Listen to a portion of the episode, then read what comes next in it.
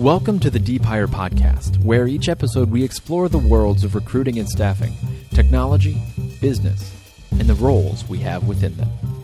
Hello, everybody. Thanks for joining me on another Deep Hire Podcast. Today I am joined by Mark Loftus, the VP of Service Delivery with MindSource. On this episode of the podcast, we discuss what behaviors lead to revenue growth.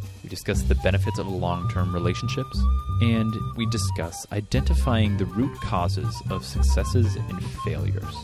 This is a good one, everybody. Very practical, very down to earth, very human. So, without further ado, here is the episode I recorded with Mark Loftus. Uh, My name is Mark Loftus. I'm the VP of Service Delivery for MindSource Incorporated. And what do you do as a company? What's your? How would you describe that? Uh, we're a staffing firm, but also a professional services firm, meaning that we do recruitment services for companies, right? For contractors, if they need a contractor, they need a full time employee or contract to hire. And on the professional services side, we do customized development and migrations. Cool, cool, cool. Um, sweet. Um, yeah, I found that it's useful to to begin with a background, no matter what you're doing with a podcast. It's good to just you know understand sort of like the person that you're talking with and um, and the industry that they're working within. So just to kick it right off, um, I want to jump down to a personal level. Something I'm interested in is you know goal setting. Um, so so when you think about goals, what are what are, what are some of your personal or, or professional goals that you have at the moment that that excite you?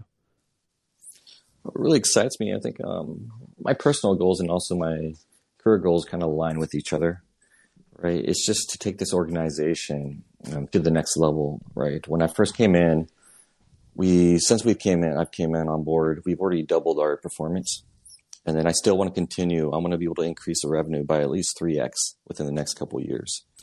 Um, that's also going to meet my career goals, but also my financial goals personally for my family. Well, that's great. Um, how have you achieved the growth? What, what are the what are the habits or or philosophies you know underpinning that growth? most companies, most people actually, when they manage, they manage by metrics, uh, which is great, right? But one thing that they kind of ignore is actually behavior. I coach by behavior.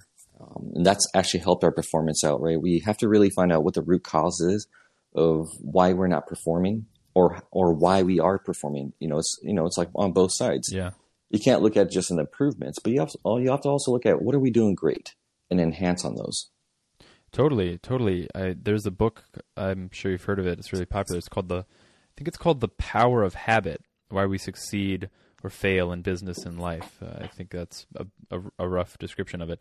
And it's they to, they tell this great story about this uh, manufacturing company who who for a lot of reasons had a ton of injuries. Like their their employees are working with really dangerous machines and materials and there was death and injury and suffering like all all all across the company. And and they they changed management um, the I think the CEO position um, at one point because they were really struggling and they and they um and they needed a change. So they they got a new CEO and and the way that the book describes his like introduction um introductory speech you know to the board of to the board of investors like these these big wigs this huge company he he comes in and is like the only thing he says is is he's going to crack down on safety and injury procedures. And the way that the eyewitnesses you know describe this this intro like people thought he was a joke. Because it's like no dude we're we're going bankrupt. Like you didn't he didn't say anything about finances. He didn't say you know like all these things that you would think would be a typical approach to taking a company f- from from under the water. He, he didn't touch on that at all. But it turns out like you know he he identified the root cause and that was that was the safety issues um, that his company was experiencing. So that's it's it's it's cool because he you know once he identified that root cause like people's morale improved because they weren't dying on the job or their friends weren't dying at work and it all stemmed up from there and it's a really great example of you know it's like you can't solve a problem if you don't know what the problem is. No, I agree with that. That's that's good. Yeah. So, so how do you how do you tell what the problem is? What what's your approach been to, you know, like looking at the situation and then determining what what to, what to change? Really, it's actually getting to know the people, right? Um, it's I don't know if you have kids or not. Uh, do you have any kids? No, I don't. Okay, well, the parents out there they'll they'll understand is if you go ask your children, did you do this, right? Let's say here's a broken vase. Did you break the vase? They're going to say no, right? they're going to deny it. They're not going to tell you the truth, or they're they're always going to be on their best behavior, right? It's how it's just how people are. Um, it's you have to break down the walls to get people to trust you. You have to work with them and make sure that you're not out to get them because most of the time in organizations, if you make a mistake, you get in trouble, right? Um, so it really, really starts from changing the culture for, within the organization. Mm-hmm. It, it, doesn't take a week. It doesn't take a month. It takes a year or two or three or four, right? It's always ongoing. Yeah. Um, and that's what we did, right? When I first came in, I worked with the leaders, uh, with the owners is really making them understand that we're not going to make quick impact. We're not going to make quick changes. Yeah.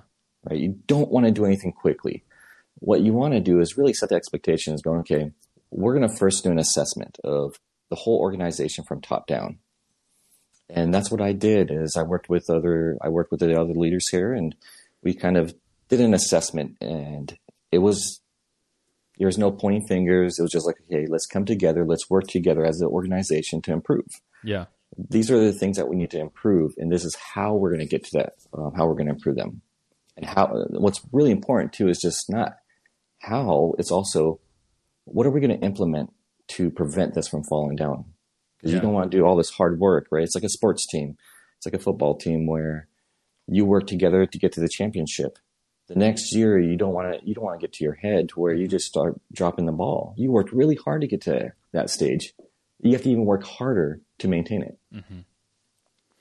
Yeah, it's a long term game. Like, what structures are you building? What you know, it's like you don't want a quick you don't you don't want a short burst of of revenue or a short burst of pleasure. It's like we're he- we're here for a while, hopefully. So playing that long term game is definitely important. So I want to ask you, you know, getting down into finance. This is something I don't really talk about, but I'm curious about, you know, how do you make money? Like what I know you you said you you approach it from a behavioral standpoint. But how does that translate, you know, to to revenue growth? Um, behavior is always going to, if your behavior is right, and you actually treat everybody with respect, and you do your job, the revenue will come. And I'll explain a little bit into that on the sales side. With being honest with your customers, you might not get the quick wins, but in the long run, you're going to build a lasting relationship where you're going to be the go-to company. Yeah. Or really, it's not really going to be the company. It's a go-to person that they could trust. Yeah. It's not just because you're honest, but you also have to be able to deliver and set the proper expectations. And here at MindSource, that's what we coach. We we continuously coach, right? We're not going to be perfect, right? But we have to continue to hold each other accountable, but also our clients accountable right? Um, so we kind of instill these good behaviors within the whole organization. We push it. Honesty is the number one thing. Integrity, right? If you could stick to those two and you have good work ethics, then you're going to start producing. It's going to turn into revenue. It's going to turn into increasing the bottom line as well. But on top of that, coaching, right? Is, because if you go to a client and say, hey, I'm going to charge you X amount, let's say $90 an hour for a resource, but, and you can't explain why there's no value for the person. But if you go in there and explain why it's going to cost ninety dollars, what you bring to the table, mm-hmm. then it becomes worth something to them. Yeah, it, that's when the value comes in, and that's you know that's that's what I'm talking about behaviors. If you could actually get the behaviors correctly, then with ethics, integrity, uh, you'll do well. Obviously, there's a lot more to it. It's not as simple as that. So. Yeah, totally. Um, it's, it's it's cool. I was listening to this a great podcast. This guy's named Naval Ravikant, and he uh, I don't know if you've heard of him, but he's a really successful investor, and um, I don't I wouldn't say he's an he's a um, he's an academic, but he's he's well read and he's really articulate. So he's a great speaker, and he's really you know interesting to listen to. Um, and he was talking about um, the long term game with organizations is so important because because of the like law basically of compound interest in or compounding, I guess the law of compounding. And it works with money, it works with fitness, it works with relationships, it works with business and you know it's it's exactly what you were just saying. It's like you want to be that trustworthy resources resource for your client because if they can trust you then that means that you know that's that's so valuable. It's just it's like I'm going to come to you now and you helped me this one time, so I'm going to probably come to you again in the future. And it's so valuable to have that because because it improves your speed of of getting done whatever you're trying to get done because you don't have to like try out like different clients. Like if i know you're great and you treat me fairly and you're honest like i can just come right to you and i don't have to spend extra time searching for for different clients. So it is so so cool to to realize like the benefits of taking a long-term approach i think no you're right it's but most people they don't think like that. They just want the quick wins, right? They put the pressure on the organizations to perform, perform, perform, get your submittals up, get your calls out, get the fills, right? It's just, you're not really fostering a great culture for success in the future, like you said. It's, yeah. Yeah. And, and echoing back to what you had said earlier about, you know, putting people in a situation where they feel that they can share. Like, I'm sure people are timid when you take an assessment of the company and you say, okay, what's going wrong? You know, you don't want to you don't want to be the one to say, well, boss number 1 sucks, boss number 6 sucks, and the lunchroom is the worst and we ha- don't have good food. Like you don't want to it's not comfortable to share. It, it does it's it's not a good feeling to share the bad things about an organization or about a relationship that you're in. It's hard um, and it takes time, right? It's when we first, you know, when I first joined the organization, I didn't do that at first, right? I just did an assessment of looking at numbers and looking at people's behaviors and really got to know each person and what their aspirations were.